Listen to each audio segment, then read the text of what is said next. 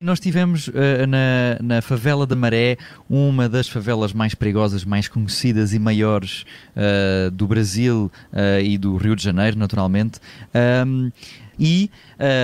Outra questão muito peculiar também, que faz deste ato eleitoral nas favelas um ato muito peculiar em relação a todas as outras secções de voto, é que, como sabemos, é proibido fazer campanha no dia das eleições. É proibido apelar ao voto, seja a que candidato for, naturalmente. E aqui, nas favelas, obviamente que isso não é respeitado de todo. Até mesmo à porta das salas de aula onde estão onde as pessoas podem efetivamente votar, até aí há pessoas de determinadas campanhas a distribuir pequenos flyers, uhum, apelando ao voto a este ou aquele candidato, e até às salas onde as pessoas vão votar se vêem bandeiras dos partidos.